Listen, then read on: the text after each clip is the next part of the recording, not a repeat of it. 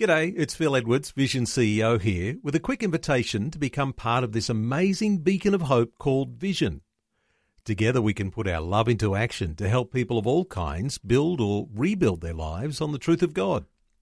Please consider the part you can play during our upcoming Visionathon appeal, remembering that it's your support that makes Vision possible, including this podcast. Life, culture, and current events from a biblical perspective. 2020 with Neil Johnson on Vision. Well, as we do on a Wednesday, always good to check in on the latest breaking news as it's coming out of Israel and more broadly across the Middle East. Ron Ross has been scouring the headlines once again for us. Ron, welcome back to 2020. Good morning, Neil. Hey, Ron, let's start with Israel's Prime Minister Naftali Bennett uh, offering to go to Kiev if talks with Moscow advance. What's the story here? Yeah, Zelensky's office invited Bennett to visit as part of his ceasefire mediation efforts between Ukraine and Russia. The Shin Bet, Israel's security agency, has been preparing a security plan for Bennett to visit Kiev on short notice amid Russian attacks. Bennett met with Russian President Vladimir Putin in Moscow on March the 5th as part of his mediation efforts. In recent weeks, there were some advances between Ukraine and Russia, but the gaps in a number of fundamental topics are big, Bennett said. The Russians are no longer trying to depose Zelensky and fully demilitarize Ukraine, while Ukraine has backed down from trying to join NATO, he said. We're trying to mediate together with our friends in the world, but it's a long way ahead, Bennett said. Ron, another headline a Ukrainian Holocaust survivor has been killed by a Russian airstrike. Yeah, Jewish Ukrainian Holocaust survivor Boris Romanchenko died from Russian airstrikes while in his Kharkiv department, Ukrainian Foreign Minister Dmitry Kuleba confirmed. Romanchenko, 96 year old, survived four Nazi concentration camps, survived Hitler, murdered by Putin, the Ukrainian foreign minister wrote on Twitter. He lived a quiet life in Kharkiv until recently, last Friday. A Russian bomb hit his house and killed him, Kuleba said, calling the airstrike on the Kharkiv apartment an unspeakable crime. The Jewish community in Kharkiv, northeastern Ukraine, suffered multiple attacks during Russia's ongoing invasion of Ukraine, which began on February 24. The yeshiva building of the Kharkiv Jewish community was directly hit by a Russian strike, a local Chabad community said on Facebook last week. Earlier in March, the windows of a Kharkiv ancient Greek, uh, great synagogue were shattered by the impact of a Russian airstrike that hit a nearby shopping center. More than 100 Jewish Ukrainian refugees were in the basement of the synagogue at the time of the incident. The killing of Romanchenko by Russian strikes comes a day after Ukrainian President Zelensky's live streamed speech to the Israeli parliament, where Zelensky compared Russian aggression to the Holocaust. Zelensky said the Russians were using terms like the final solution when it comes to the Ukrainian people. Well, we're all concerned about rising fuel prices, and what's been happening in Russia has been a concern with Ukraine, but also uh, what's going on in the Middle East. And Iran backed Houthis have attacked a Saudi oil facility and slowing refinery output, impacting global supplies. What's the story here, Ron? Yeah, the Iran backed Houthi insurgents of Yemen delisted as terrorists by President Biden as one of his first acts in office, launched a massive terrorist strike on Saudi oil facilities and water desalination plants at the weekend. Saudi officials said the Houthi attack targeted two petroleum distribution terminals, a natural gas plant, and an oil refinery. The targets were spread between several cities, including the Saudi capital of Riyadh and the major Red Sea port of Jeddah. The Saudi military coalition said the Houthi attack involved cruise missiles made in Iran. The coalition said its air defenses intercepted many of the weapons. But Saudi state media carried photos and videos of fires and explosive damage from the missiles that made it through. One of the Houthi missile strikes started a limited fire in a tank at the Jeddah distribution plant for Saudi Aramco, the national oil company. The fire was brought under control without loss of life. Another strike damaged a natural gas plant and refinery in the city of Yasreb. The foreign ministry source warned that continued drone and missile attacks will affect the kingdom's production capacity and its ability for, to fulfill its global obligations. A lot of things affecting the price of petrol at the petrol pump.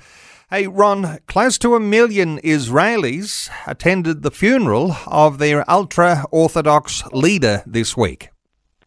Yeah, this incredible crowd of people uh, on Sunday attended the funeral of Rabbi Chaim Kanevsky, the spiritual leader of Israel's ultra Orthodox community, in what was touted as the biggest funeral in Israel's history. All streets and shops in the ultra Orthodox city of Bnei Brak were closed on the day of the funeral, and residents were asked to act as they, they would a death of a close relative, including tearing clothing, not listening to music as per Jewish mourning rituals. Some 3,000 police officers attended. Kanevsky, who died on Friday afternoon at age 94, was part of a rabbinic dynasty, and together with his nonagerian peer, Rabbi Yehoshua Gershom Edelstein, was known as the last great Lithuanian ultra Orthodox leader. Former Prime Minister and current opposition leader Benjamin Netanyahu was stuck in Kanevsky's home for over an hour due to the throngs of people outside. Known as the Minister of the Torah, Kanevsky lived in a very modest apartment in a Tel Aviv suburb. Uh, Ron, turning our attention to Christian media, and uh, of course, with the rise of anti Semitism, that is always a concern, and Christian media typically uh, takes a position of defending uh, the people of Israel. But uh, Christian media joining the fight against anti Semitism. Yes, at its national uh, convention, the National Religious Broadcasters, a non-partisan international association of Christian communicators, announced that its board of directors adopted the International Holocaust Remembrance Alliance's working definition of anti Semitism with the call to fight anti Semitism front and center at the convention's annual breakfast honoring Israel. The convention was held at the Gaylord Opryland in Nashville from March 7 to March 11. Fighting anti Semitism is a key issue for believers, and it's very important that our understanding of the issue reflects cultural realities, the NRB CEO Troy Miller said. An accurate and contemporary definition of anti Semitism helps us recognize and combat this form of hatred. A joint statement to combat anti Semitism was also issued by NRB TV, the International Christian Embassy of Jerusalem, and the Combat Anti Semitism Movement, all of which co sponsored the Israel Breakfast. And uh, let's finish up on uh, something which is a very interesting uh, twist biblical herbs and spices, Ron, making a comeback in Israeli culture. And they taste so good. Herbs and spices were created even before Adam and Eve. According to Genesis 1:29, God gave the pair every seed-bearing plant on the face of the earth and every tree that has fruit with seed in it. They will be yours for food, states the Bible. Indeed, herbs and spices have played an important role for humans since creation. They've been historically used for sustenance, medicine, ointments, oils, offerings, and even currency. In Israel, a renewed sense of focus on biblical herbs and spices is connecting God's people to their land. At the Eucalyptus restaurant in Jerusalem, I love the name of the restaurant, Chef Moshe Basson brings to his customers a modern interpretation of biblical cuisine. After studying agriculture and becoming a lover of nature, he has become an authority on edible plants indigenous to the region and their culinary uses. The 32 year old establishment prides itself on preparing and serving traditional foods mentioned in the Bible with a modern Israeli twist. When I'm in nature, I feel the Bible, he said. Basson recalled his own memories seeing a glowing plant during his military service in Israel, Freekeh, a smoked green wheat that is referred to in Leviticus 2:14 as an offering. Leviticus 2:14 says if you bring a grain offering of first fruits to the Lord, offer crushed heads of new grain roasted in the fire. Today at Eucalyptus, Basson's Freekeh Risotto features roasted vegetables with the diner's choice of grilled wild mushrooms, fresh fish, or lamb. Basson also referred to a pesto made with hyssop and served with bread, mentioned in the Bible for its cleansing effect and for digestive and respiratory ailments. Psalm 51 7 Purge me with hyssop, and I shall be clean. Basson emphasized that biblical food is universal. In nearly every religion, he said, God creates and humans follow in his image. Basson views culinary creation as his personal spiritual calling.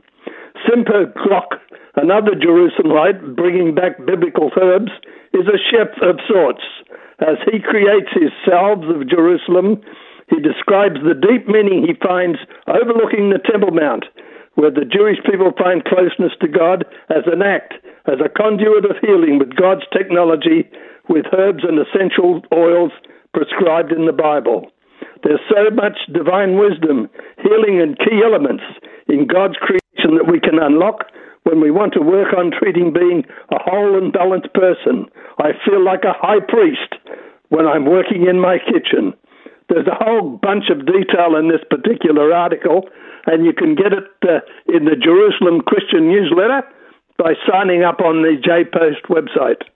I'm sure it's going to boost sales of special biblical recipe books, Ron.